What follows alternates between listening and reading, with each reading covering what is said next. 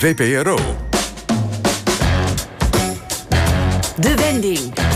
Met Lotje IJzermans. In deze vierde en laatste aflevering van De Wending hebben we het over onderwijs. Of je nou met kinderen in quarantaine zat of niet, je hebt vast van alles gekregen, meegekregen over dat thuisonderwijs. Ineens moesten ouders hun kinderen zelf lesgeven en waren leraren overgeleverd aan technologie. Voor sommige ouders en leerlingen was het een ware eye-opener, een prachtig voordeel. Voor anderen een reden tot achterstand en ellende. Dit uur inventariseren we de eerste bevindingen. Wat zijn die nieuwe ervaringen in het onderwijs door de coronacrisis en wat zal er wellicht blijven hangen?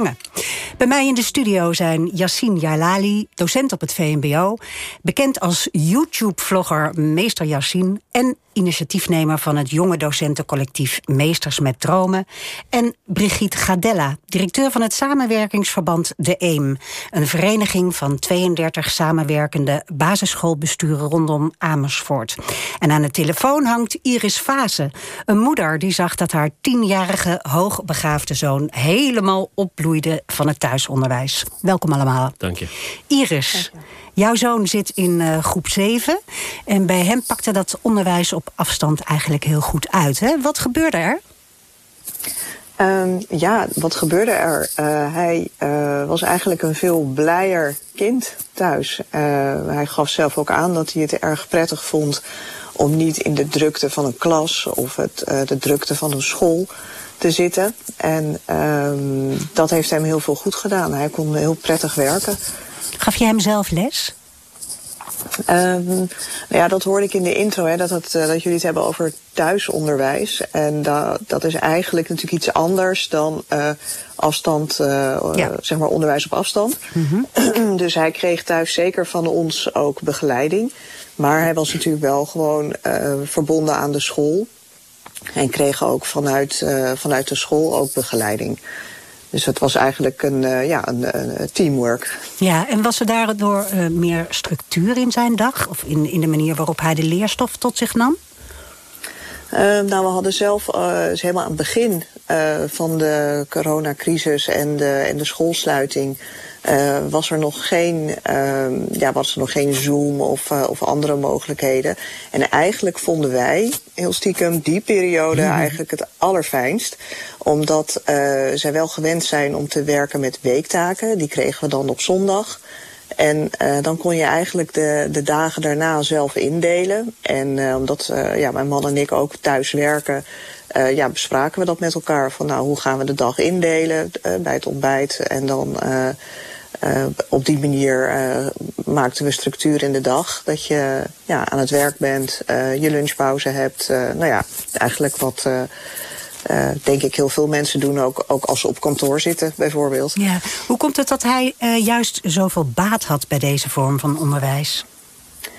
Um, ja, wij denken dat dat vooral kwam omdat er veel minder uh, ja, ja, ongewenste prikkels uh, voor hem uh, thuis zijn. Mm -hmm. In tegenstelling tot op school. Het is een, een hooggevoelige jongen die, um, ja, die gewoon graag geconcentreerd en zijn werk serieus neemt. En op school daar gewoon onvoldoende ja, rust in vindt.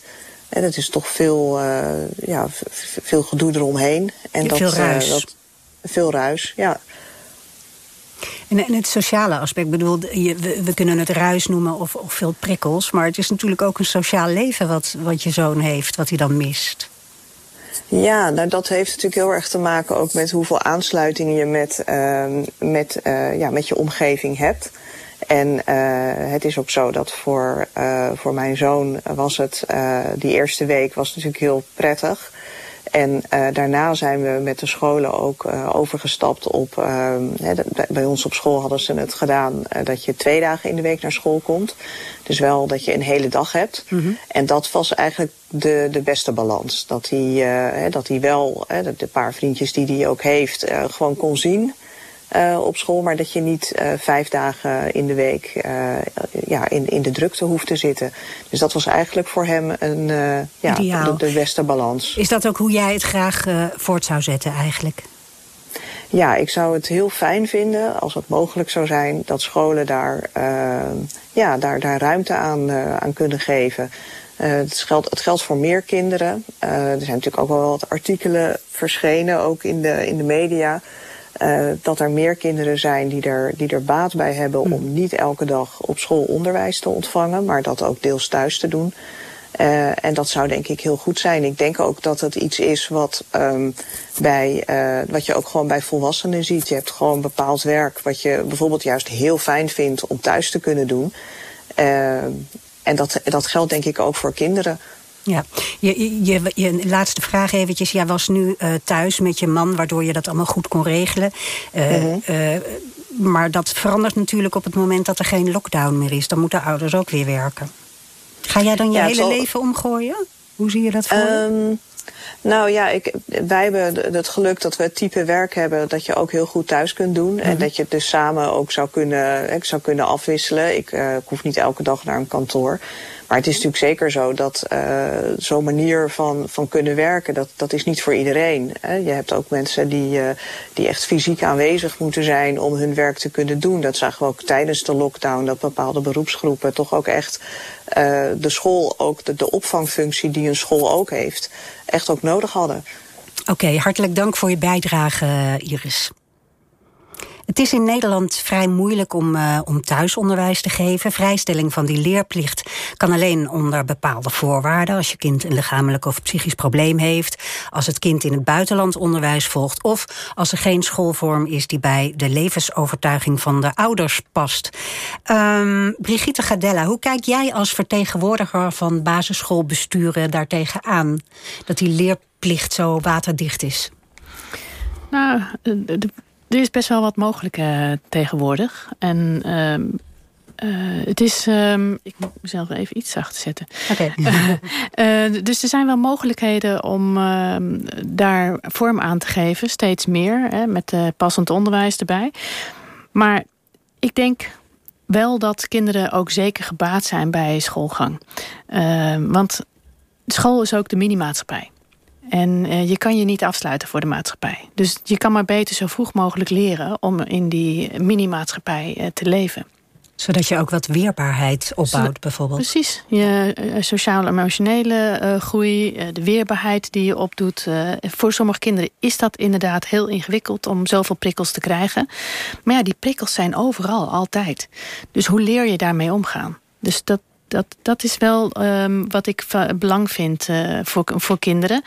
Maar je moet ook kijken. Het is, het is maatwerk. Wanneer is een kind ook in staat om daadwerkelijk naar school te gaan? En kan je dat inderdaad deeltijd uh, doen of uh, volledig? Dus ik ben wel een aanhanger van maatwerk. Ja, denk je dat, dat er door de coronacrisis en door dit soort ontdekkingen van deze moeder met haar zoon er meer mogelijk gaat zijn op het gebied van maatwerk? Want dat lijkt me ook een uh, arbeidsintensief en duur om op die uh, uh, schaal eigenlijk persoonlijk te leveren. Ik denk absoluut dat het mogelijk is. Maar de verschillen in Nederland zijn zo gigantisch groot tussen, tussen de scholen onderling tussen hoe schoolbesturen georganiseerd zijn, maar ook hoe samenwerkingsverbanden ge georganiseerd zijn. En dat is wel een, uh, dat is wel een belemmerende factor, uh, denk ik. Ja, de Nederlandse Vereniging voor uh, Thuisonderwijs kreeg heel veel telefoontjes van ouders die graag thuisonderwijs willen blijven geven. Denk je dat er een toename echt gaat komen? Ik denk in ieder geval is er een toename van de vraag. ja, dat zegt nog niks natuurlijk. Door, door, dus dat, ja, dat is eh, een financiële kwestie, zoals we daarnet dachten. Nou, nogmaals, het is niet alleen denk ik een financiële kwestie. Het is ook uh, hoe organiseer je het. En deze moeder die gaf aan van, uh, dat ze veel thuis is. Mm -hmm. Dus dat is een voordeel. Maar wat als je fulltime allebei een fulltime baan hebt... of in ieder geval zeer regelmatig weg bent? Hoe organiseer je dat dan? Dat zijn hele ingewikkelde uh, zaken. Ja, en zou het ook niet de ongelijkheid bevorderen? Want uh, sommige ouders die kunnen inderdaad uh, dat allemaal regelen. En andere ouders moeten gewoon in de fabriek staan of in de garage staan. Of zijn om andere redenen niet in staat om een kind adequaat te begeleiden bij het schoolwerk. Dus ik denk inderdaad, er zitten een heleboel haken en ogen aan. En er zijn absoluut voordelen bij. Uh, maar er zitten ook een heleboel keerzijdes aan de medaille. Dus dat, ja, is, is het onderwijs veranderd in deze paar maanden dat er online onderwijs werd gegeven? Of dat er op afstand onderwijs werd gegeven? Ik denk dat Yassine daar nog een beter antwoord op kan geven dan ik. Uh, in die zin sta ik er toch iets verder vanaf. Uh, als uh, directeur van een samenwerkingsverband, inderdaad. Um, maar um, in ieder geval hebben we in het onderwijs laten zien... dat we in staat zijn om ook snel te veranderen. Um, en het zou mooi zijn als we een aantal van die veranderingen vasthouden. wezenlijk denk ik niet dat het per se veranderd is. Yassine, jij bent uh, leraar op een uh, VMBO. Ja. We hadden het nu eventjes over de leraren en over het instituutschool, zeg maar. Maar hoe was het voor leerkrachten om opeens uh, op afstand les te geven, online? Eigenlijk ging dat best flexibel.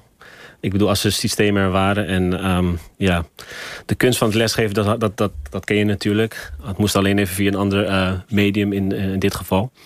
Um, we hebben ze natuurlijk wel aan moeten aanpassen, want ja, het is ineens een hele andere didactiek. Hè? Dus uh, je moet even door een scherm proberen uit te leggen. Je kan iemand aankijken. Je kan niet kijken of iemand het ook al echt snapt. Of even een kort gesprek hebben met een leerling. Dus wat dat betreft, het was wel heel veel zenden. Voor, voor ja, ik las in de Volkskrant een leraar die zei... ja, dan, dan doen de leerlingen ook nog de camera uit. Ja, en dan voel je een beetje een acteur... die tegenover ja. een gesloten gordijn zijn, ja, zijn teksten staat. Ja, gewoon heel fanatiek. Maar je zag wel na twee, drie weken gingen de cameraatjes uit... en zei meester, ja, ik sta eigenlijk nog in pyjama. Of ben net uit mijn bed. Of ik weet niet waar ze waren. Goed, dat is niet, uh, niet te controleren. Ah nee, ja, je mist gewoon het contact. Het, uh, de pedagogische kant, die, die ik heel erg belangrijk vind. Daarom geef ik ook les op het VMBO. Omdat ik persoonlijk contact, daar krijg ik ook mijn eigen energie van. Ik krijg er ook heel weinig energie van. Dus dan ben ik aan, aan het zenden. En dan ben ik misschien iemand die een presentatie uh, houdt.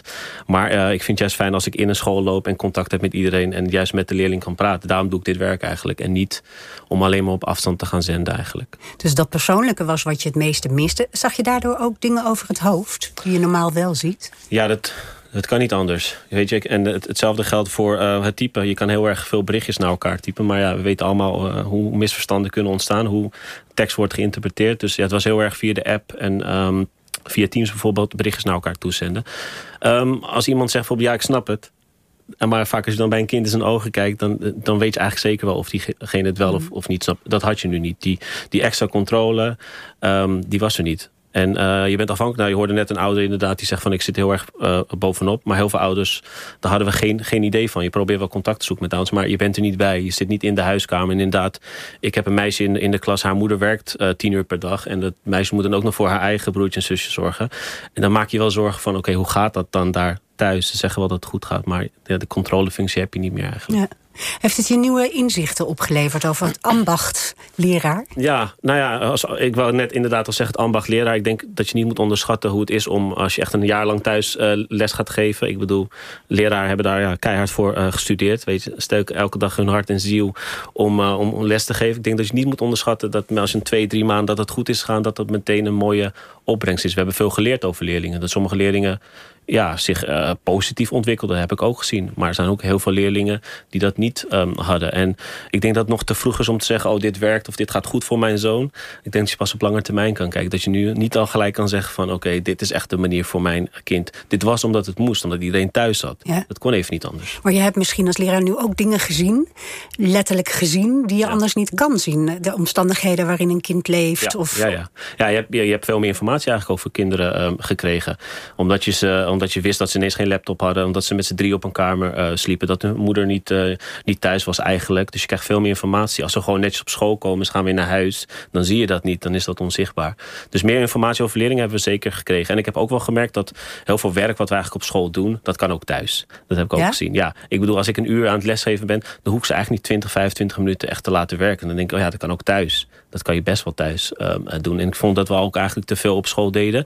En ik zie dat leerlingen dat best ook wel in hun eigen tijd uh, kunnen, kunnen doen. Dat je school, de schoolsituatie voor hele andere dingen kan gebruiken. Maar daar had je nu een soort van controle op, omdat je contact met ze had. En dat ja. heb je dan straks niet. Dus dat is misschien nou ja, toch wel anders. Ik denk van, ja, we hadden het net al een stukje over, over werkdruk. Ik denk dat het wel mogelijk is dat ze thuis, maar dan kun je niet meer de balans hebben van en ik draai 25 lesuur per week en ik moet ook nog een soort van controlefunctie of, of lessen online gaan bouwen. Dat komt er dan nog bij. Dat is uh, dat echt too much. Ja. ja.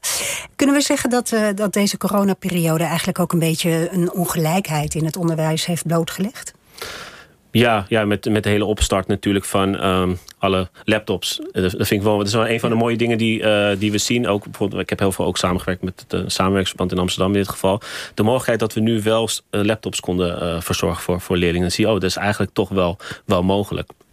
En ook dat we toch weer even langs fietsten bij leerlingen thuis. Iets wat we normaal niet, niet doen, maar dat we echt weer contact met ze, met ze zochten. En dan wordt wel inderdaad blootgelegd dat de ene ouder dat heel goed kan opvangen. En dat een leerling zelfstandig genoeg is. En dat hij een oom, een tante en een zus heeft. En de ander mist gewoon in, in zijn netwerk de mensen die hem, die hem kunnen, kunnen helpen.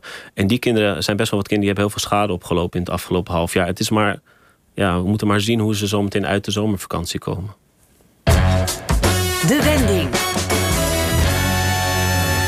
Ja, die schade, daar gaan we het even over hebben. Er uh, is de laatste afgelopen maanden veel gesproken over de vraag of de verschillen tussen leerlingen juist zijn toegenomen door de lockdown. Frits Roelofs probeerde op zijn eigen manier iets te doen aan die ongelijkheid. In de lockdown werd hij het maatje van een worstelende leerling van het gymnasium. Hoe ontstond dat, Frits?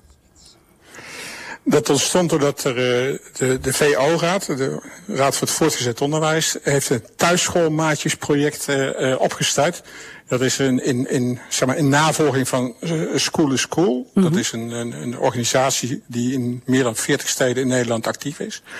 Waarin we uh, jongeren één op één laten begeleiden door een vrijwilliger. En dat heeft de VO-raad als het ware vertaald naar uh, deze situatie. En zo ben ik uh, uh, gekoppeld aan een jongen uit vier gymnasium. en dat was heel erg leuk. Ik, ik, ik moest zeggen dat het, het klikte meteen. En, en, het was een jongen die door zijn mentor werd aange, om, omschreven als moeilijk te motiveren, wat autistisch, dat soort zaken. Nou, ja, eigenlijk binnen no time hadden we heel goed contact. En, het lukte met name heel goed omdat ik uh, eigenlijk meteen al kon zeggen van nou zullen we met een, uh, een minimum aan inspanning een maximum aan resultaat proberen te boeken. Dat werkt natuurlijk altijd goed met de scholier. Ja, ja. ja nou, bij deze jongen werkte het in ieder geval heel goed. Ja. Het was, was, heel, was heel erg leuk. Was de leerling in kwestie ook, um, wilde hij zelf ook contact met jou? Ja, ja. het, het, het de VO-raad heeft het aangeboden aan de scholen. En de mhm. scholen die hebben gekeken van nou, welke leerlingen zouden daarvoor in aanmerking willen komen. En die leerlingen moesten natuurlijk zelf ook willen. En hun ouders ook. En op deze manier is het uh, zo tot stand gekomen. Hoe heb je dat gedaan? Wat was jouw methode voor minimum aan inspanning en een maximum aan resultaat? Ja, nou ik heb hem twee tot drie keer in de week via Google Face, geloof ik, uh, gesproken. En uh, dat waren hele leuke gesprekken. En ik heb hem elke keer voortdurend gekeken van... wat gaat nou goed bij jou en hoe kun je daar meer van doen? Dus niet gelet op wat gaat er nou fout, maar gewoon wat gaat er nou goed? Waar krijg je nou plezier van? Wat vind je nou leuk? Waar krijg je nou echt uh, goede zin van? En elke keer, en hoe kunnen we dat meer vertalen? En zo kregen we eigenlijk heel snel goed contact. En ontstond er wel een, een kameraadschappelijk uh, sfeertje zo tussen ons. En hoe bracht hem dat ook echt verder in, in resultaten, in zijn, in zijn toetsen en in zijn proefwerken? Ja, hij was een jongen die heel makkelijk kan leren, maar die eigenlijk geïnteresseerd was in hele andere dingen. Toen heb ik echt gezegd, ja, maar wat, wat, wil je nou? Wil je zelf wel over? Ja, ja, ja, ja, ja. Nou, hij wilde dan wel over vooruit, maar dan, want blijven zitten was helemaal geen optie. Dus, nou, dan gaan we dus ook uh, streven naar uh, overgang. Uh, ik heb dat ook bij mentor neergelegd. Ik zeg maar, nou, wat mij betreft gaat hij gewoon over. Want ik zie aan alle kanten dat hij daardoor de motivatie krijgt.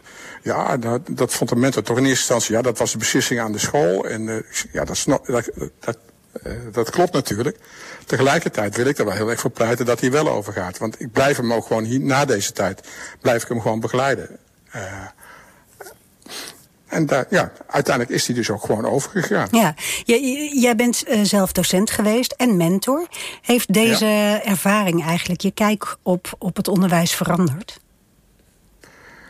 Uh, nou, ik had al wat andere kijk op het onderwijs dan, denk ik, uh, veel docenten. Uh, In welk opzicht? Het heeft, me, het, heeft, nou, het heeft me wel mijn kijk weer verder verdiept. Um, wat, wat, het, wat het me nou deze keer ook weer heeft gebracht is van... ik vind dat het onderwijs veel meer om het plezier in leren zou moeten gaan. En veel minder in het selecteren en het beoordelen. En dat merkte ik nou bij deze jongen ook weer van ja, we gaan er ook een beetje de grenzen opzoeken. daar kreeg hij ook weer plezier van. Uh, ik zeg, nou, weet je, uh, de meeste leraren bijvoorbeeld uh, willen eigenlijk heel graag dat jij het goede antwoord geeft op vragen. En daar verklappen ze ook een beetje in de manier waarop, je, waarop ze hun vragen formuleren. Oh, oh. Ja. ja weet je, en dat was dan zo'n manier om hem toch met een minimum aan inspanning toch een maximaal resultaat te laten boeken. En dat werd heel erg leuk. Brigitta wil hier graag op reageren. Nou, eigenlijk een vraag. Want uh, ik vind het wel mooi, uh, zo'n uh, maatjestraject. Maar ehm, in de thuissituatie heeft hij ook zijn ouders. En, of de ja. leerling, ik weet niet of het een jong of meisjes. Maar, ja. en ook de mentor op school. En in die, in die, in die driehoek vroeg ik me ook wel af. Want er is contact geweest met de mentor. Maar ja. wie heeft dan welke rol? Dat vind ik nog wel interessant. Ja, ik, ik, ik heb alleen maar de rol voor mezelf om hem te begeleiden. He, dus ik ben er eigenlijk ook alleen maar voor hem. Uh, uh, ik ben er niet om de school beter te laten functioneren, ook niet om de mentor beter te laten functioneren. Ik ben er voor hem. Ik, ik kies voor zijn belangen en ik kies ervoor om zijn leerplezier uh, samen met hem te verhogen. Ja, ik vind het wel goed wat je, wat je zegt inderdaad. Want, uh, ja, ja, je kreeg als, uh, als van, de, van, de, van de mentor van kan zich moeilijk concentreren, uh, is een beetje autistisch. Ik had eigenlijk gehoopt dat je dan van de mentor had gehoord van hij leert het beste als. In ja. deze situatie komt hij het beste tot zijn, tot zijn Dus als we een van de dingen kunnen meenemen is dit hele waardevolle informatie. Hoe, hoe heeft een leerling precies geleerd? En als we dat aantekenen en als je dat kan doorgeven aan de mentor weer terug alsjeblieft, dan kunnen ze daar op school nou, mee, mee verder. Dankjewel Frits ja. voor je bijdrage en uh, veel succes met je leerling. Yassine, uh, heb je ook te maken gehad met, met leerlingen die niet een Frits hadden... maar die echt helemaal van de radar uh, verdwenen zijn? Ja, ik had er twee momenten. Ik ben dan ook mentor van een tweede klas. Ik heb er wel twee die ik echt moest, moest opzoeken. En ook via andere, andere Wat gebeurde daar? Um, nou, dan zie je iemand dat iemand laat verschijnt. Niet online komt, zijn werk niet, niet inlevert. Ouders reageren niet op de mail. En vaak merk je dat niet. Als iemand op school is en iemand is er altijd en levert zijn werk in... dan spreek je de ouders niet zo vaak. Hè. Je hebt van die reguliere mm -hmm. ouderavonden. Ik stuur soms een mailtje. Nou, dan krijg je soms geen antwoord terug. Dan ga je vanuit dat jullie het gelezen hebben dan. Maar uh, die verdwijnt. Als je zegt compleet van de raar, dat is ook dan letterlijk zo, zeg maar. Dat ja. ze onvindbaar zijn. Dat zelfs vriendjes zeggen van... ik weet eigenlijk niet goed waar hij of zij is. Ontzettend zorgwekkend, zoiets, toch? Ja, ja, zorgwekkend. Vooral als je dan achterkomt wat er is. En um, je hebt gelukkig als het gaat om uh, oude kindadviseurs. Uh, die hebben vaak nog meer informatie. Er komt ineens heel veel informatie uh, boven. En, en, dan heb ik bijvoorbeeld een oude school school. Ik ben ook ambassadeur van School School in Amsterdam. Mm -hmm. Een oude school school um, mentor zelfs gebeld. En die heeft toen ook gezegd van, tegen mij... ja, weet je hoe zorgelijk dat gezin is. Dat het nu goed met hem gaat was eigenlijk een, een wonder. Maar als je weet hoe het twee jaar geleden was... En ja, die informatie die mag je natuurlijk niet zomaar delen. Maar ik zeg het nu omdat je je zorgen uh, maakt. Maar er zijn echt gezinnen waar uh, kinderen dus echt nou, een half jaar... ik weet niet hoeveel schade hebben opgelopen. Ja, gisteren stond er in de Volkskrant ook een artikel over dit onderwerp. En over een zomerschool, waar we het zo direct ook nog over gaan hebben. En daar stond dat sommige kinderen ouders hadden... met name met een Somalische achtergrond... die helemaal nooit onderwijs hadden genoten. ja, waar ben je dan aan overgeleverd als leraar? Hoe moet je dat dan in godsnaam aanpakken? Ja, kost, kost je ontzettend veel energie. Maar er is ook een limiet aan wat je kan doen. We, konden op afstand onderwijs geven. Je kon ze koppelen aan een, aan een maatje. Maar er, was, er, er is gewoon een grens. Die infrastructuur was er gewoon nog, uh, nog niet. En die is er wel altijd bijvoorbeeld in de vorm van school school. Maar dat is best minimaal. Als je twee, Leg drie uit wat school school is. School school is inderdaad een, vrij, een vrijwillige mentor... die iemand helpt in zijn, in zijn planning of met zijn schoolwerk. Zoals Frits heeft gedaan. Ja, maar ook ja. hele simpele dingen die kinderen missen. Zoals naar een museum gaan. Dat hebben die kinderen allemaal niet. Gewoon een uitje even, even ja. iets leuks doen. Even plezier als het gaat om datgene wat misschien thuis heel negatief is... maar wat jij kan omturnen in iets positiefs, zeg maar. Ja. Um, er is wel een soort verschil van inzicht. Hè? Sommige wetenschappers zeggen dat de kansenongelijkheid eigenlijk vergroot is door corona. Terwijl de Algemene Vereniging Schoolleiders stelt dat 90% van de basisscholen geen leerachterstand constateert. Wat, wat zijn jullie ervaringen, Yassine? Nou, ik heb zelf een zoon van, uh, van zes. En ik moet zeggen, ik vond het hartstikke leuk in het begin hem uh, een, thuisonderwijs uh, te geven. Toen hij eenmaal op school was in die rommelige periode, had ik het idee van, ah, hij is alles vergeten. Dus we hebben heel veel, heel veel opgebouwd, weer nieuwe structuur, weer, weer aanpassen. Dus ik denk dat het nog te vroeg is om te zeggen van, oh, het was een groot succes allemaal. Ja. Ik denk dat het veel te vroeg is. Brigitta? Ja, dat denk ik ook. Het is veel te vroeg. En wat betreft die kansenongelijkheid, denk ik dat het niet op zich uh, per se groter is geworden maar het is in ieder geval zichtbaar geworden. Even, ja. En dat, ehm, als we het over winst mogen hebben van een crisis, dan is dat absoluut de winst. Dat je veel meer zicht hebt gekregen. En dat is wat Yassine ook zei. Hè? Het, het, is, het is hartstikke goed dat je wel zeg maar zicht heb gekregen op die uh, thuissituaties. En um, dus dat noem ik wel, ja, ja, raar genoeg, maar de winst. Uh. Ja. Jassine, jij gaat deze zomer een, eh, een zomerschool organiseren, hè? of loopt het eigenlijk al? Uh, nee, het moet nog lopen. Het begint twee weken voordat school eigenlijk, uh, eigenlijk start in, uh, in Amsterdam-Zuid. ja. Komt de zomerschool, ja. Wat, wat houdt het precies in? Vertel eens. Uh, nou, er is eigenlijk uh, er is best wel uh, is geld beschikbaar gekomen vanuit, vanuit de overheid. Dus er kunnen eigenlijk door de hele stad en het hele land kunnen zomerscholen georganiseerd worden. Die waren er al, alleen nu zijn die dus, dus uitgebreid. Nu heb je een paar traditionele zomerscholen, maar dat is echt waar studenten aan de slag gaan met leerlingen om bijvoorbeeld hun taal en rekenen te verbeteren. Nu heb ik daar een, een mening over, want heel veel zijn dan ja, van straat geplukt en zeggen van wil je, wil je bijles geven. En dat kost heel veel geld. Dat vonden wij eigenlijk zonde. Toen dachten we van laten we in ieder geval een uh, soort van vakgerichte, echt een doe-zomerschool. dus twee weken voor de vakantie willen we eigenlijk uh, die leerlingen gaan voorbereiden op, op school. En dan hebben we het niet alleen over taal en rekenen, maar dan hebben we het over taal in de vorm van creatief schrijven bijvoorbeeld. Of dan hebben het over rekenen, over budgetteren, echt zelf je boodschappen doen. En um, we hebben het over voeding, we hebben het over, over leerstijlen, hoe heb je nu geleerd. En we hebben het over fotograferen, over kleur. Dus echt een doe-vakantie om ze voor te bereiden op hun school. En twee weken lang komen dan eigenlijk ongeveer 100 kinderen langs. En dat zijn VMBO-leerlingen? Eh, vooral ja, van 11 tot, uh, tot, tot 16. Dan hopen ze eigenlijk van nou ja, over twee weken ga je naar school. En hopen ze eigenlijk weer van even in die flow terugkomen. Want ze zijn op en aan naar school geweest. En um, we hebben heel veel informatie over ze. Maar ik vind ook uh, daarnaast, naast dat ze heel veel gaan leren, dat ze ook een dagbesteding hebben. Want heel veel kinderen zitten nu uh, heel lang thuis. En nu is het ook nog eens vakantie. Dus die enige structuur die er was, die gaan niet met hun ouders nog even een weekje naar, naar Drenthe laten staan, buitenland. Ze hebben ook twee weken een dagbesteding. Dus in de ochtend doen we veel inhoud. In de middag gaan we bijvoorbeeld sporten of naar een museum of een andere leuke activiteit. Vooral om ze even twee uh, weken alvast in de flow te krijgen ja. van school gaat beginnen. Maar verwacht je ook dat je daarmee die achterstand die nee, leerlingen nee, nee, hebben opgelopen? Ben, nee, ik ben heel realistisch. Uh, er zijn genoeg mensen die zeggen van uh, dat, dat beloof ik je wel. Maar je kunt een paar maanden niet in twee weken doen. En je moet niet vergeten, heel veel kinderen hebben al achterstanden van twee, drie jaar. Dat betekent dat hun uh, didactische leeftijd als het gaat om taal of rekenen... dit loopt al twee, drie jaar achter. En dan worden met mooie beloftes van... kom naar onze zomerschool, en dat doe ik niet. Ik zeg Hebben jullie kinderen actief geworven? Of, uh... Ja, je moet ze wel actief... Het is een moeilijke doelgroep. Hè? Als ja. je het hebt over 11 ja. tot, uh, tot 17... je moet ze wel echt van de straat plukken, ouders bellen, overhalen. Want niks is leuker dan thuis zitten. Ja.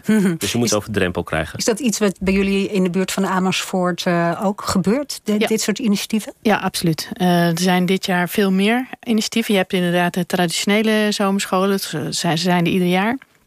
Maar je voorzag natuurlijk dat uh, veel minder naar het buitenland getrokken zou worden. Veel minder vakantie gehouden worden. Wat gaan kinderen doen? Zes weken lang. Ja.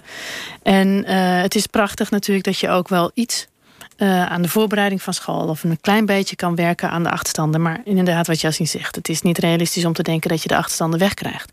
Maar je kan wel weer in, uh, ervoor zorgen dat wanneer de scholen beginnen... dat je al een beetje gefocust uh, bent. En dat, ja. is, dat, zijn, dat is mooi van dit soort initiatieven. Ja. En die dagbesteding is heel belangrijk. Ja, ja, ik denk dat we dat onderschatten. Want ja, VMBO, bij mij zelf op school... dan zit ja, meer dan de helft zit op het uh, bestaansminimum. En de helft daarvan is ook nog, zit ook nog in een eenouder uh, gezin. Situatie, dus ja. het is echt wel gericht op, op die doelgroep. En je hebt natuurlijk HAVO-VWO-leerlingen... komen vaak uit andere sociale milieus... en hebben een heel ander programma. Die hebben misschien heel veel baat bij alle beta-vakken die ze, die ze gaan doen. Mijn leerlingen of onze leerlingen die we dan nu trekken... hebben meer baat inderdaad bij een dagbesteding. En gewoon weer in de flow komen. Zich voorbereiden op, uh, op school. Jasien, ja. je bent een hele uh, bevlogen leraar. Je hebt ook uh, het mini-collectief Meesters met Dromen. Ja. Jullie strijden tegen kansenongelijkheid in het onderwijs. Een tijdje geleden presenteerden jullie een uh, manifest hè, ja. over de toekomst van het onderwijs. Kun je in één zin vertellen wat dat manifest voor een aanbevelingen gaf? Um, het manifest is eigenlijk een opsomming van gesprekken met directeuren, studenten, leerlingen, Tweede ja. Kamerleden. En legt eigenlijk bloot dat op drie pijlers we meer moeten samenwerken samenwerken. Kansgelijkheid, autonomie van de leerling en gewoon de samenwerking zelf onderling. Dus dat zijn iets wat in heel het land uh, speelt, wat gewoon echt blijft op de agenda moet blijven. En heeft corona, de, de, de crisis of de situatie waarin we ons met z'n allen het laatste half jaar bevonden, heeft die daar iets aan toegevoegd of afgeknabbeld? Ja, dan is het meer van, oh ja, zie je wel, het, het is er nog steeds. Het, precies waar we het over hadden, uh, is nog meer vergrootglas eigenlijk uh, gekomen. En dat, dat, dat blijft gewoon. Ik vind, ongeacht die crisis was misschien een afleiding, maar bepaalde um, problemen zijn er gewoon nog steeds, moeten we niet vergeten. Brigitte? Nou, die kansenongelijkheid, daar zei ik al iets over. dat het mm. nog, nog duidelijker in beeld is. Maar wat, uh, wat ik nog een, ook een mooie opbrengst vind... is de, daar waar je ziet dat de samenwerkingen al waren... Uh, zag je ook dat er heel snel uh, tot resultaten kwamen om dingen te regelen. Bijvoorbeeld de devices, maar zelfs in sommige situaties de wifi thuis uh, bij mensen ja. laten aanleggen. En dat, dat kan alleen maar als je al een samenwerking hebt. Dus het is nog een keer heel duidelijk geworden hoe belangrijk samenwerken is. Duidelijk. Ja. De wending. De coronalockdown heeft niet alleen noodgedwongen veranderingen teweeggebracht, maar heeft veel mensen ook tijd tot nadenken geboden. Loes van den Berg bijvoorbeeld. Ze was nog net werkzaam als verloskundige toen onze Maartje Willems haar ophaalde van een van haar laatste nachtdiensten in het ziekenhuis. Want na de zomer gaat ze aan de slag als lerares. Ik ben in het Diakonesse ziekenhuis in Utrecht... waar ik wacht op Loes, die haar laatste nachtdienst... of een van haar laatste nachtdiensten op de afdeling eh, verloskunde... heeft voltooid. En ik ben heel benieuwd hoe, eh, hoe die nacht was. Hey Loes, daar ben je. hoe was je nachtdienst? Um, nou, best wel druk. En heb je een bevalling uh, gehad? Ja, ja ik, liep, ik ging hierheen. Ik liep hierheen vannacht of gisteravond. En toen dacht ik, oh, hoe leuk zou het zijn om zo midden in de nacht een hele mooie badbevalling te mogen begeleiden. En dat heb ik gewoon gedaan vannacht. Dus het was heel fijn, heel mooi, heel rustig zo in het donker. In bad, heel. En die vrouw was super stoer ook. En ja, was, was heel mooi. Ja. Dus je hebt gewoon net een mens op aarde gezet? Ja, ja. Dit is wel, ja, dit is wel wat het vak zo mooi maakt. Laten we naar de auto lopen. Uh, dit is een van je laatste nachtdiensten, Loes. Want tijdens de coronacrisis heb je eigenlijk uh, bedacht... Uh, ik ga toch wel iets anders doen dan de kraamafdeling. Ja, ik heb, toen ik ingelood werd voor verloskunde, dacht ik als ik nou, of, nou ja, voordat ik ingelood werd, dacht ik als ik uitgeloot word, dan ga ik een leraaropleiding doen. En dan ga ik in het voortgezet onderwijs werken. En toen werd ik wel ingelood voor verloskunde. Dus toen was ik heel blij mee. En toen heb ik met heel veel plezier ook gedaan. Maar dat is altijd wel ergens een beetje blijven knagen. En zo in de coronatijd ben ik daar... Oh, kijk uit dat je niet op deze bouwmateriaal stapt. Tijdens de coronatijd? Um, ja, ben ik toch weer... Nou ja, is dat toch weer een beetje meer naar boven gekomen. En ben ik er toch weer meer over na gaan denken. Van, nou ja, dat ga ik ooit een keer doen. En toen zei mijn broertje... Nou ja, ga ervoor dan. Waarom doe je het niet nu? Dat ik dacht, ja, daar kon je eigenlijk geen goed antwoord op formuleren. Nee, en blijkbaar zei hij dat op het, op het moment dat ik er zo over aan het nadenken was... Dat, dat ik toen ook binnen drie dagen een brief gestuurd had. En... Ja, want hoe ging dat precies? Je dacht, ik, word, ik ga het voortgezet onderwijs in. Je stuurt een brief en je bent aangenomen. Dat is de korte versie, geloof ik, hè? Ja, ja, in feite wel. Ik heb een open sollicitatie gestuurd en toen... Uh, meer met het idee, nou dan weet die school dat ik besta en dat ik interesse heb. En ja, ik heb natuurlijk uh, niet, ja, ik heb geen docentenopleiding, ik heb nog geen bevoegdheid. Dus ik dacht, ja, op papier ben ik misschien niet de meest aantrekkelijke partij... maar dan weten ze in ieder geval dat ik besta en wie weet kunnen we een keer praten. Um, en toen vier weken later had ik ineens een baan, dus dat ging, uh, ja, dat ging heel snel. En want hoe gingen die gesprekken dan? Nou, het was zo, ik had gesolliciteerd voor biologie. En toen kreeg ik een mailtje terug van... nou ja, we hebben nu geen biologiefacturen, maar wel voor scheikunde. Is dat iets wat je zou... Uh, zou willen doen. Toen zei ik van nou laten we een keer koffie drinken. Dan kunnen we gewoon eens even kijken wat we aan elkaar hebben. En dat was een heel leuk gesprek. Wederzijds uh, heel leuk bevonden. Uh, hebben we een hele tijd zitten praten. En toen heb ik de volgende dag een mailtje gestuurd van... nou, ik vond het heel fijn. Ik, ik heb wel het gevoel dat het klopt dat ik deze brief heb gestuurd. Eh, dat, nou, dat dit wel is wat ik zoek. Um, en toen nodigden ze mij uit voor een tweede gesprek. En toen waren zij eigenlijk al best wel ver in... nou ja, dit, dit zou je dan kunnen doen en deze uren kan je geven. Oké, okay, waar, waar staat je auto? Of zijn we er al? Nou ja, we zijn er inmiddels alweer voorbij. S'nachts zijn er niet zoveel auto's, dus dan kan je altijd weer... Denk het dus zoeken even. Ze moeten even kijken waar die nu staat. Want s'nachts staan er dan drie auto's op het parkeerterrein. En nu is het weer helemaal vol met... Uh... Zullen we gewoon even een oriënterend rondje lopen? En dacht je meteen scheikunde? Oh ja, dat kan ik wel. Nee, dat dacht ik niet meteen. Uh, dus daar heb ik ook nog wel... Het was elke keer wel fijn. Tussen elke stap zat ongeveer een week. Toen had ik weer even tijd om erover na te denken. En ook weer even in die stof te duiken. En te kijken van, oh ja... Ik heb dat natuurlijk zelf wel gehad op school. En, en in de gezondheidszorg, ja, dat is, daar heb je het ook wel, wel een soort van voor nodig. Dus het is niet helemaal vreemd. Maar ik moest wel weer even kijken, kan ik dit? En uh, nou ja, ook, ook wel met het, met het vertrouwen dat de school mij gaf... dat, hè, dat zij het zien zitten, dat ik dat gegeven... Uh... En hebben ze je daar ook een beetje in begeleid, dat in boeken gegeven... of dat je een les mocht bijwonen of zoiets? Ja, er zijn nu natuurlijk eigenlijk bijna geen lessen, dus dat was lastig. Dat maakt het ook wel lastig dat zij mij dus ook niet voor de klas konden zetten om een proefles te geven. Um, dus ik heb nu een stapel boeken mee en, uh, en, en wat uh, lesmateriaal van leerlingen. En dan ga ik in de zomer uh, me daarin storten. En dan hopelijk na de zomer ook nou ja, een opleiding doen. Zodat ik wel mijn lesbevoegdheid haal. En dat is een zij-instroomtraject waar je dan al werkend je bevoegdheid haalt. Dus dan ga ik nou ja, nu door zelfstudie in ieder geval het begin maken. En dan daarna hopelijk in de opleiding de rest. Heb, heb je de auto inmiddels gevonden? Ja. ja? Hier staat hij.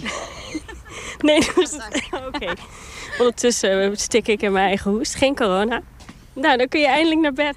Lekker naar bed, ja precies. Even slapen en dan vannacht nog een keer... Uh, hopelijk zo'n uh, zo'n mooie nacht. Ja, ik hoop het ook. En dat is dan echt de laatste nachtdienst. Ja, nog wel, ja. ja. Nou, wel trusten. Loes van den Berg was dat in een reportage van Maartje Willems. Je luistert nog steeds naar de wending met in de studio Yassine Jalali, docent op een VMBO-school, en Brigitte Gadella, directeur van 32 samenwerkende basisschoolbesturen rondom Amersfoort. Sorry.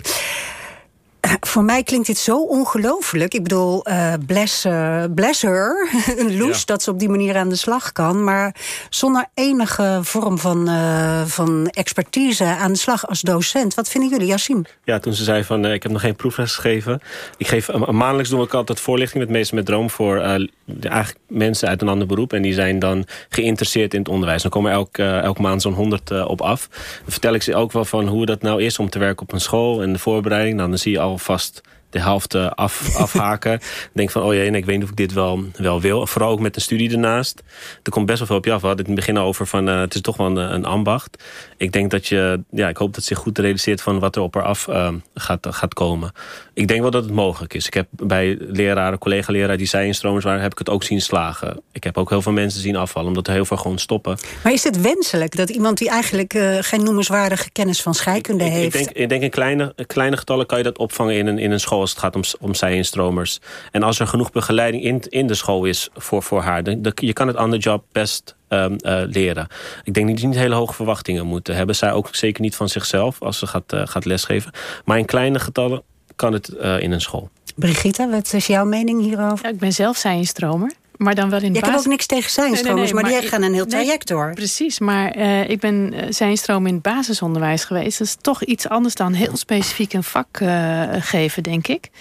dus dat, dat zou ik nog wel heel erg spannend vinden als ik haar was. Ja, Als, als, ik, als ik terugkijk naar mijn pubers nu op school... het eerste wat ik zou doen is even testen. Van hoeveel weet ja. zij? Staat ze boven de, die eerste paar lessen zijn uh, cruciaal. Dus ik hoop dat er goede begeleiding is. Want voor zijn stroom is het cruciaal dat, dat er een coach is... dat goede begeleiding is, dat die infrastructuur wel uh, staat. Absoluut. Ja, jij geeft zelf dus uh, voor, voorlichtingen aan zij-instromers. Waar, waar, waar lopen ze eigenlijk vooral tegenaan? We hebben die prachtige serie gezien van Tim en Nicolaas... Ja. Hè, die in het onderwijs aan de slag gingen. Ja, ik denk, ik denk alles valt en staat sowieso met een, een goede school.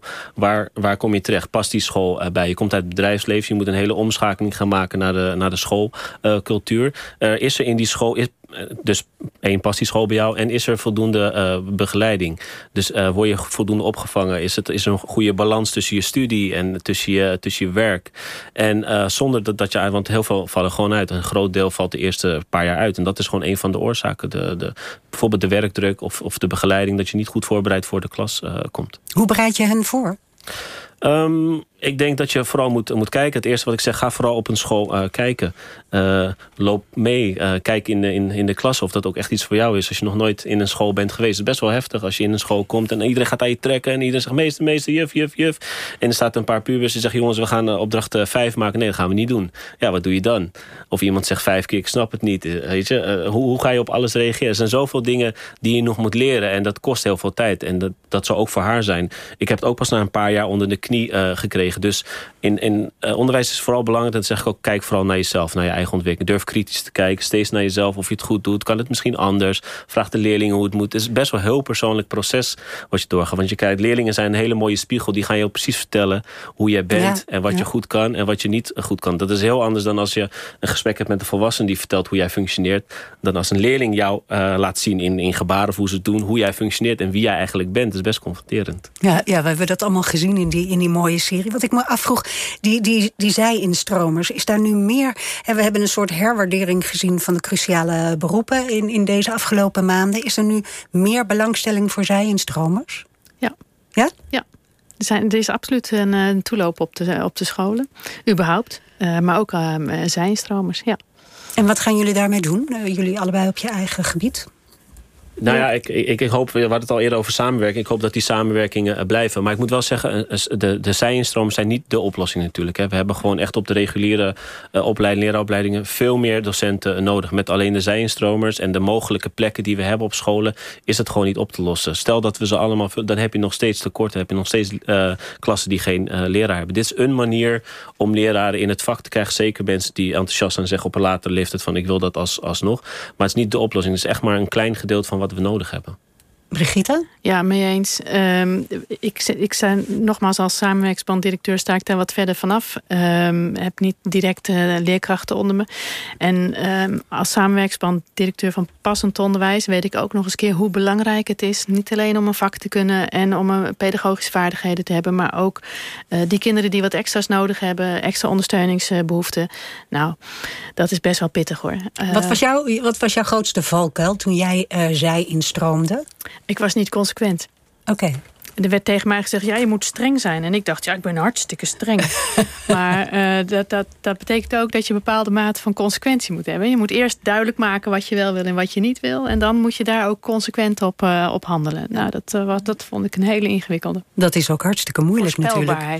Jolanda van Santen die, werkte jarenlang als persvoorlichter. Onder andere bij Oxfam Novib. Maar toen kwam de coronacrisis en ging ze nadenken... wat ze nou echt belangrijk vond in het leven. Jolanda, goedemiddag. Goedemiddag, hallo. Je ging nadenken, wat vind ik echt belangrijk en waar leidde dat toe? Nou, um, ik moet zeggen dat ik tussendoor nog een jaartje wat anders heb gedaan. Mm -hmm. En dat ik inderdaad uh, tijdens een mijn banenjacht in de coronacrisis terecht kwam. En dat ik toen echt even ging denken van, goh, wat wil ik nou echt? Uh, ik ben 48, dus dan is er nog een, een, een restje carrière over. de, de, de aandacht was inderdaad ook heel erg voor de cruciale beroepen. En ik besefte wel van, nou, daar gebeurt het wel. het is wel iets, iets, iets heel maatschappelijk belangrijks, het onderwijs. En het speelde al een tijdje in mijn hoofd. Dus ik heb al een aantal jaren daarmee gespeeld met die gedachten. Maar dat heb ik weer uh, aan de kant geschoven. Van, nou, kan niet, uh, lukt niet, uh, toch maar niet. En nu heb ik, kon ik ervoor gaan en heb ik die keuze gemaakt om het wel aan te gaan. En een carrière switch te maken. Ja, je gaat met het besef dat dat pittig gaat worden hoor. je gaat naar de PABO. Je had, je had ook ja. voor een ander cruciaal uh, beroep... wat door uh, deze crisis uh, hergewaardeerd is, kunnen kiezen. Maar je koos voor het ja. onderwijs. Ja, ja dat, dat past het best bij mij, denk ik. En dat, dat ja, ik ben niet echt in de wieg gelegd voor het verplegende vak, denk ik. Nee. Werd het belang van het onderwijs ook voor jou ja. onderstreept door die crisis? Ja, zeker. Ja, ja, om mij heen. Gewoon in de huistuin- en keukenverhalen natuurlijk. Met uh, huisonderwijs. Maar ook in, in de media kwam het natuurlijk heel erg naar voren. En was het gewoon heel duidelijk dat het heel belangrijk was wat daar gebeurde. Gewoon in het onderwijs met de onderwijzers die digitaal gingen onderwijzen. En ook voor kinderen gewoon, om gewoon uit te leggen wat er aan de hand is, is ook hartstikke belangrijk. Dus tweeledig eigenlijk. Je kiest voor, uh, voor de PABO, hè? dus je gaat lesgeven aan uh, kinderen in de basisschoolleeftijd. Waarom die groep en niet bijvoorbeeld net als Yassine de VMBO's? Of, of het gymnasium, nou, zoals Frits? Ik heb uh, de serie gezien. ook op tv. Van Nicolaas ja. en Tim. ja, oh ja. Ja, niet dat dat het allerbelangrijkste was, maar dat speelt zeker mee. Toen dacht ik, oh, nou, poeh. Nee, maar ik, ik ben echt wel een generalist. Dus ik, en, en ik denk dat dat gewoon het beste bij mij past. Ik vind dat wel heel mooi. Ik vind dat echt de aller dat is echt de basis, gewoon de basisschool. En dat is wel iets wat mij uh, het meest trekt. Uh, dan, dan, en al die verschillende klassen, uh, ik vind het wel heel fijn om het te kunnen focussen gewoon op, op een groep. Ja, zijn er dingen waar je, waar je nu al tegenaan loopt in de voorbereiding van zo'n carrière switch? Nee, nee, nu nog niet. Maar dat zal vast gaan komen straks volgend jaar. Wat denk je? Wat denk je? Wat een struikelblok voor je zou kunnen zijn? Nou, wat ik net hoorde. Ik bedoel, consequent zijn, uh, streng zijn. Uh, dat zijn allemaal dingen die je moet gaan leren en moet gaan ervaren. Dat zal heus niet makkelijk zijn. Dus daar ben ik, wel, uh, daar ben ik me wel van bewust. Hoe zou je aankijken tegen het geven van afstandsonderwijs, zoals dat nodig was? Ja, ik heb natuurlijk helemaal nog geen ervaring. dus ik kan me voorstellen... Nou, ik weet wel, ik heb wel uh, vrienden die, die in het onderwijs werken... en die vonden dat best wel uh, een uitdaging ook. Ook wel een prettige uitdaging, omdat het wat anders is. Maar ook wel heel lastig, omdat je mensen gewoon niet ziet. En je moet ze allemaal gewoon... Je wil ze allemaal wel bereiken en ja. bij de les houden. En je bent betrokken bij je leerlingen. Dus dan ja, is dat wel een extra uitdaging. Heb jij uh, tenslotte nog een vraag voor een van de experts in de studio, voor Brigitta of Yassine?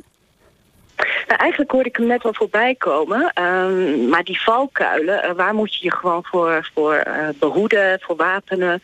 Uh, wat ga je geheid tegenkomen? Um, ja, ik, volgens mij heb ik het al gehoord eigenlijk. Maar dat zijn wel mijn uh, belangrijkste vragen. Yassine, heb ja. jij nog iets daarop te zeggen? Ja, uh, heel kort en dat is ook heel, heel persoonlijk. Ik uh, vind dat je een goede balans moet, moet houden. Want je komt in, in een school, je gaat eigenlijk 24 uur in een school ga je, ga je aanstaan. Je wilt het hartstikke goed doen voor alle, alle kinderen. -hmm. Dat gaat niet altijd, altijd lukken. Dus hou alsjeblieft voor jezelf vooral je grenzen in de gaten. Ik heb altijd een soort van 80-20. Ik ga nooit elke dag 100%. Ik bewaar altijd nog een beetje voor mezelf. Omdat ik ook met energie naar huis wil. En nog wil bedenken wat ik de volgende dag ga doen. Maar hou alsjeblieft je grenzen in de gaten. Als je voelt van nee, dit wordt me echt uh, te veel... dan moet je vaak even een stapje, stapje terug um, nemen. Dus grens aangeven is altijd ook het advies wat ik geef. Oké, okay, nou, daar ga ik rekening mee houden. Dankjewel. Dankjewel, Jolanda van Sant. En heel erg veel succes daar op de PABO en in je nieuwe carrière. Het is wel, grappig.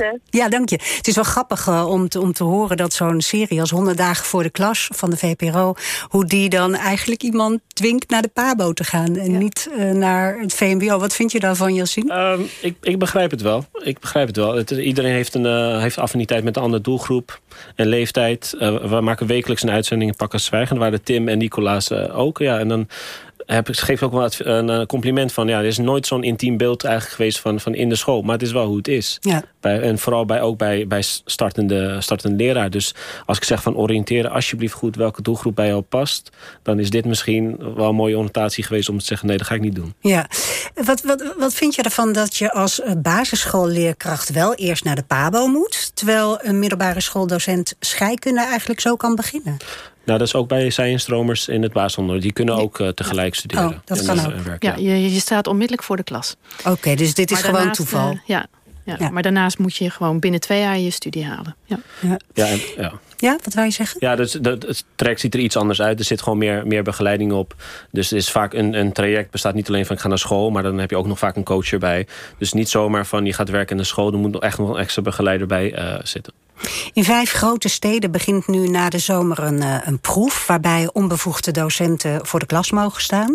Ze gaan uh, vakken buiten het kerncurriculum uh, geven... zoals muziek of ICT-les. Is dat een goed idee? Ik vind van wel. Ik heb een, een nichtje die zit dan op een uh, HVWO-school in, in, in Haarlem. Mendo College. Die hebben allemaal mooie programma's na school. Hebben wij allemaal niet eigenlijk. Dus in, op de zomerschool heb ik ook bijvoorbeeld muziek. Er zijn zoveel meer dingen dan alleen maar taal en rekenen die je zou moeten doen op school. Dus alsjeblieft, weet je, die, die, die mooie programma's die verrijken alleen maar het programma. En als we het hebben over plezier, wat we in het begin van de uitzending hadden. Er zijn ook leerlingen die heel veel plezier daaruit halen. Dus alsjeblieft, geef ze die kans om dat te volgen. En het is voor mensen die heel bevlogen zijn en heel goed zijn in hun vak ook heel leuk om dat aan kinderen over te dragen, lijkt me. Brigitte, kan er na deze coronacrisis wat meer bureaucratie overboord uh, worden gegooid? Hè? Onderwijs is een log instituut, zeg maar. En nu bleek het dat er heel snel geschakeld kon worden. Is, is, is daar iets van geleerd? Ik hoop het wel. Ik ben absoluut een voorstander uh, van uh, bureaucratie overboord. Je zit altijd wel aan een, uh, aan een aantal zaken vast. Maar daar waar het kan, overboord. Um, en, en ook hiervoor heb je die samenwerking nodig, denk ik. Als je met elkaar gewoon goed afspreekt van wat is nou echt nodig. En wat is er niet nodig? Je kunt daar heel kritisch naar kijken en een heleboel overboord uh, gooien. Um, Helaas eh, heb je ook wel wet en regelgeving. Zijn er een aantal dingen waar je aan moet voldoen? Hè? Zeker als je met passend onderwijs te maken hebt... en bijvoorbeeld wat extra middelen in school wil hebben... voor een kind of een groep uh, leerlingen. Um, en dan moet je nou eenmaal een ontwikkelingsperspectiefplan hebben. Ja, heel vervelend, maar dat, uh, dat moet. Maar zet dat efficiënt in en hou dat klein. Maar zoiets heel simpels, zoals wat jullie net noemden... dat er bij sommige ouders nog een wifi-verbinding moest worden aangelegd. Ja. Ik, ik kan me eigenlijk niet voorstellen dat dat een jaar geleden gebeurde, dat de school dat deed. Terwijl dat toen ook al goed zou zijn geweest voor de ontwikkeling van een kind als ze thuis konden internetten.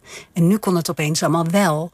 Dat is toch een waanzinnig voordeel, of niet? Dat is een ongelooflijk voordeel. Ja, maar ook uh, kinderen in um, hele kwetsbare situaties. Jassien schetste het ook al. Kinderen die van de radar uh, verdwijnen. En dat je dan heel snel daar uh, hulp bij kan zetten in een gezin. Dat is zo belangrijk geweest, ook in deze afgelopen periode. Het is altijd belangrijk, hè? begrijp me niet ja. verkeerd. Maar in de afgelopen periode hebben we ook gezien dat we heel snel uh, tot resultaat konden komen... om in gezinnen extra hulp erbij te zetten. Ja, ja en ik denk ook wel als we het hebben over, over maatwerk en, en begeleiding... is uh, na een van de nieuwste plannen inderdaad... Van dat, dat we na 20 uur lesgeven inderdaad gaat. Ja, geef leraar alsjeblieft ook de ruimte... om ook meer met het kind bezig te zijn... dan alleen maar de lesjes te, uh, te draaien. En ook, wel, kijk, de ontwikkelingsperspectieven moet ik ook altijd maken per kind. Vind ik nooit leuk. Dan denk ik soms ook van, dat kan iemand anders doen. Ik wil gewoon graag lesgeven met kinderen bezig zijn. Als we dat kunnen herwaarderen en zeggen... oké, okay, misschien minder lessen en meer met het kind echt uh, en wat is daarvoor nodig, voor die ruimte? Geld? Uh, ja, vooral. Maar goed, ook uh, regel en wetgeving. Hè. Alle landen die doen het met 20 uur. Wij doen het vaak met 25 uur voor de, voor de leraar. Ik denk dat daarvoor veel te winnen valt, ja. ja. Even heel kort nog. Coronacrisis, heeft het iets goeds opgeleverd voor het onderwijs? Wat mij betreft wel. Ja, we hebben mooie, mooie positieve bevindingen gehad en nu verder. Oké, okay, dank jullie wel voor jullie komst naar de studio. Yassine Jailali uh, en Brigitte Gadella. Dit was alweer de laatste wending. U kunt alle afleveringen terugluisteren op de website... en in uw eigen podcast-app. Zo direct kunt u op deze zender terecht bij Hilversum Uit... gepresenteerd door Natasha Gibbs. NPO Radio 1.